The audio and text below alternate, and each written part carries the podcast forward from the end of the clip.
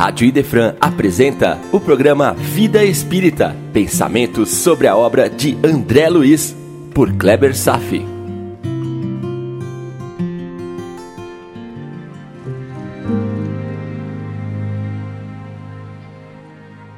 Olá, amigos, tudo bem? Esse é o capítulo do apelo feito pela colônia chamada Moradia para todas as colônias próximas ao globo terrestre para emitirem expressão mental a fim de tentar evitar a Segunda Guerra Mundial. Encontramos André Luiz e Lísias diante de um aparelho de televisão, ouvindo músicas, quando foram interrompidos pelas imagens de um locutor pedindo auxílio para todas as colônias próximas à crosta. A televisão em nosso meio foi inventada, o que é uma maneira carinhosa de dizer que foi trazida a nós encarnados por inspiração, em 1922, pelo americano Philo Farnsworth. Aqui no Brasil, a primeira transmissão aconteceu em Minas Gerais em setembro de 1948 por Olavo Bastos Freire.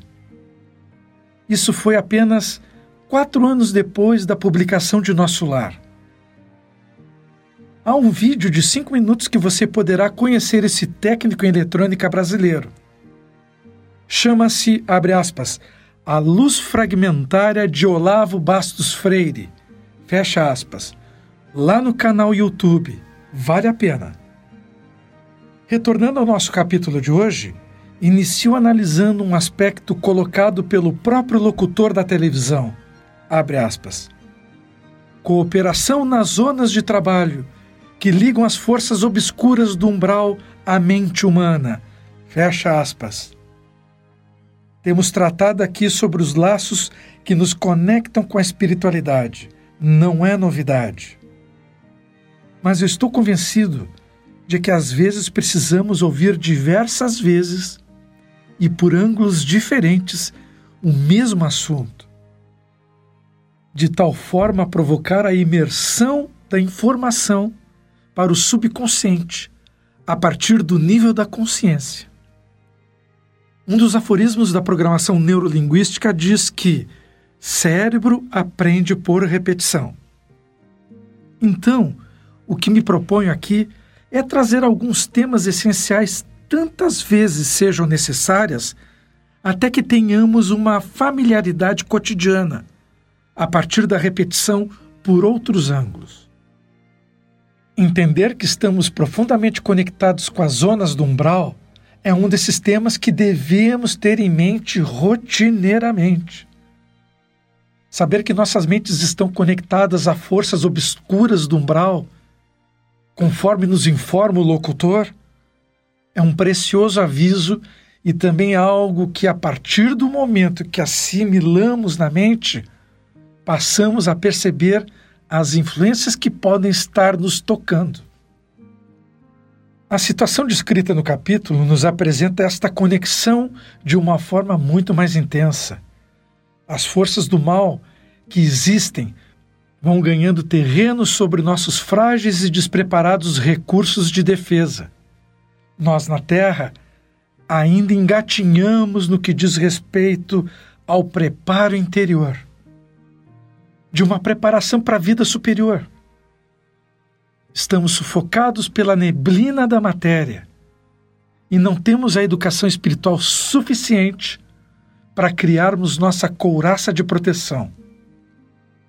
Ficamos à mercê de forças obscuras, não tanto por elas em si, mas porque permitimos a abertura das portas a essas aproximações indesejáveis. Falar de Deus e Jesus não está nos primeiros itens de nossos temas diários quando caminhamos pelo mundo. Por mau hábito, acabamos abrindo flanco para o obscuro mundo das sombras que nos acompanham todos os dias, buscando as oportunidades de nos influenciar e de até mesmo ditar as decisões que muitas vezes acreditamos que partem de nossa mente. O locutor lembra bem quando diz, abre aspas, nos círculos mais próximos da crosta, denuncia esses movimentos dos poderes concentrados no mal. Fecha aspas. Pois então, amigos, estamos respirando esses ares. Não posso aqui tapar o sol com a peneira. Temos permanente ajuda dos benfeitores. Eles são infatigáveis nesse comprometimento. Mas temos que fazer por merecer. Nossos estudos aqui estão começando a formar um sentido coerente para você?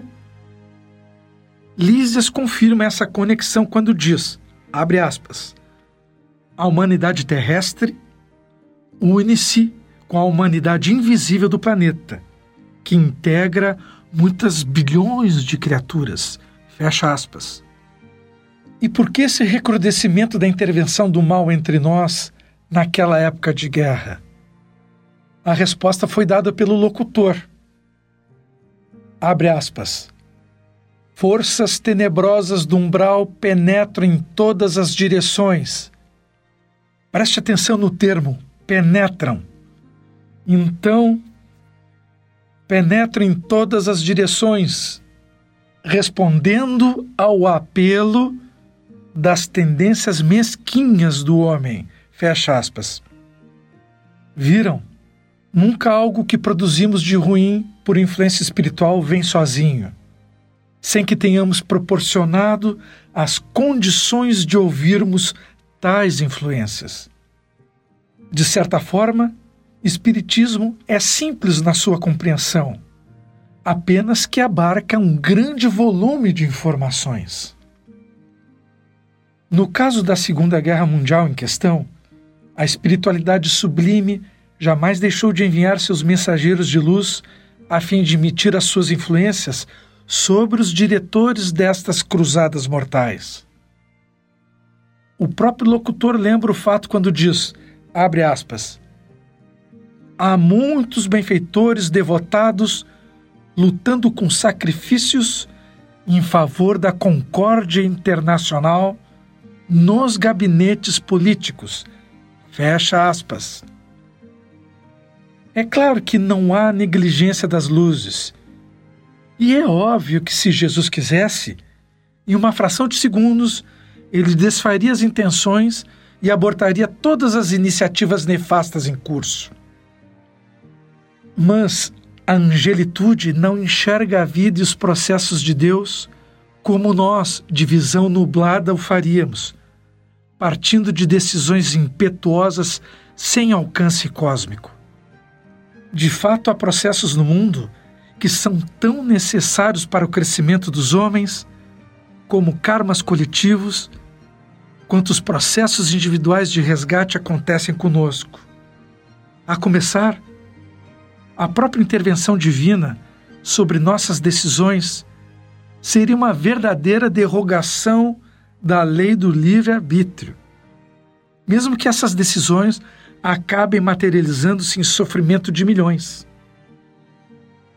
Nossas decisões sempre serão sagradas, mesmo que equivocadas. Este respeito soberano também é cabível quanto à intervenção de protetores espirituais em nossas vidas cotidianas. Quando consultados, eles não dizem o que devemos ou não fazer. São bons conselheiros, mas não os tomadores de decisão.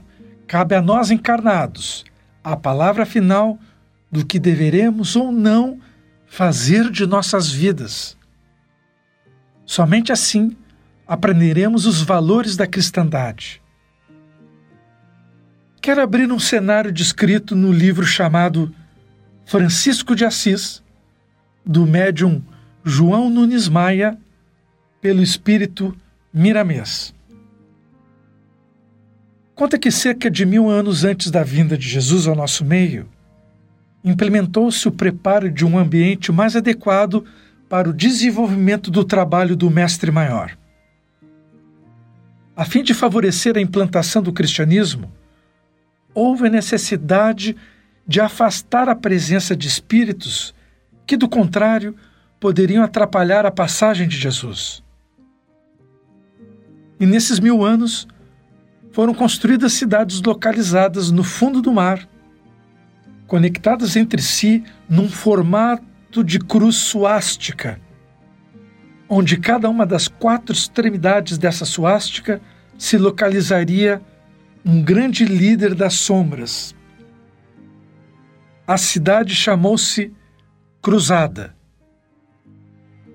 Apenas os espíritos menos brutos, mais atenuados, como Nero, por exemplo, ficaram de fora desse transitório afastamento.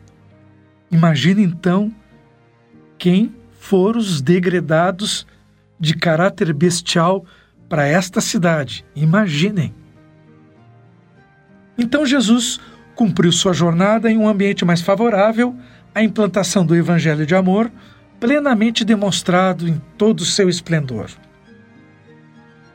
E passado mais uns mil anos, as barreiras magnéticas que cercavam a cidade cruzada, não permitindo a reencarnação desses líderes da sombra, foi enfraquecendo e aos poucos eles foram retornando com um firme propósito de destruir o trabalho consagrado por Jesus.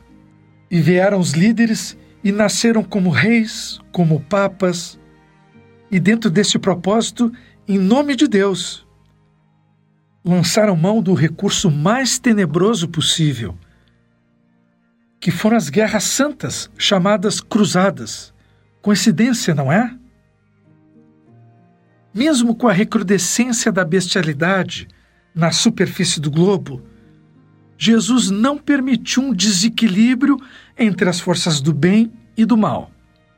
E para servir de farol de esperança, de equilíbrio, em meio ao grotesco charco de visco espesso, como uma nuvem criada por esses milhares de espíritos inferiores, Jesus lançou mão de apenas um, um espírito superior, para manter acesa a chama de Deus dentro das trevas medievais produzidas pelos cruzados.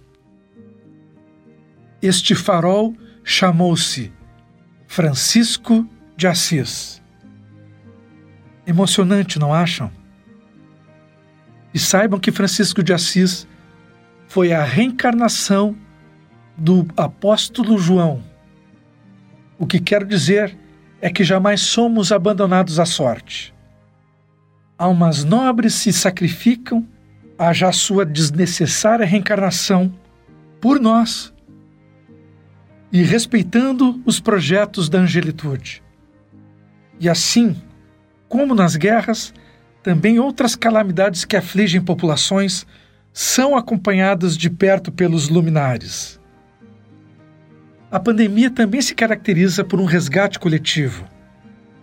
Uma nuvem de vírus materializados a partir dos pensamentos de todos nós, ainda focalizados na matéria, na vaidade, no poder, no egoísmo. Covid é a materialização de nossos desejos ainda primitivos. Foi permitido por Jesus para reajuste, para realinhamento e aprimoramento dos pensamentos humanos. Lises comenta sobre este fato. Abre aspas. O ministério da união divina esclareceu que a humanidade carnal, como personalidade coletiva, está nas condições do homem insaciável que devorou o excesso de substâncias no banquete comum. Fecha aspas. É esta indiscriminada exploração do ambiente pelos recursos que são limitados e a exploração dos homens pelos homens num mundo de muitas desigualdades. Lísias segue dizendo, abre aspas, a crise orgânica é inevitável. Nutriram-se várias nações de orgulho criminoso, vaidade e egoísmo feroz. Experimentam agora a necessidade de expelir os venenos letais. Fecha aspas. E mergulhados nesse oceano escuro de pandemia, continuamos a cometer os mesmos erros na ingênua crença da impunidade, na não observância da lei de ação e reação. O homem tão intelectualizado ainda é tão imaturo na espiritualidade. Quer uma prova disso?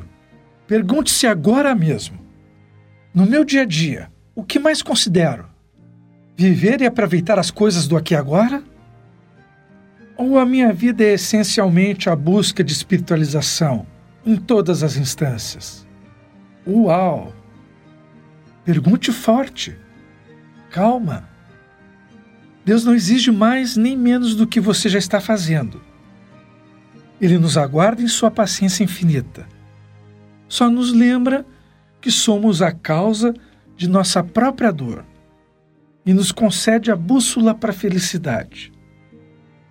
E pode acreditar que temos o amparo de legiões do bem nesses dias duvidosos da pandemia.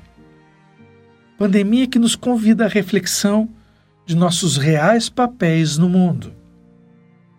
Estamos juntos estudando os livros de André Luiz, ouvindo aqui as prosas do Vida Espírita. Quero ser teu amigo, teu parceiro, eu quero ser teu irmão. Vamos juntos melhorar um pouquinho todos os dias. Vamos crescer em Deus, aplicar a vacina moral diariamente e permitir a gloriosa pandemia do amor a que estamos sendo convidados já há alguns milênios. Continuaremos no próximo programa analisando o capítulo 25, Generoso Alvitre. Dúvidas e sugestões? Programa Vida Espírita gmail.com.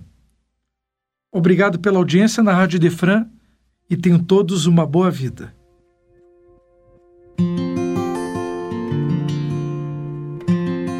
A Rádio Idefran apresentou o programa Vida Espírita, por Kleber Safi. Todas as terças e quintas, às nove da manhã. Programa Vida Espírita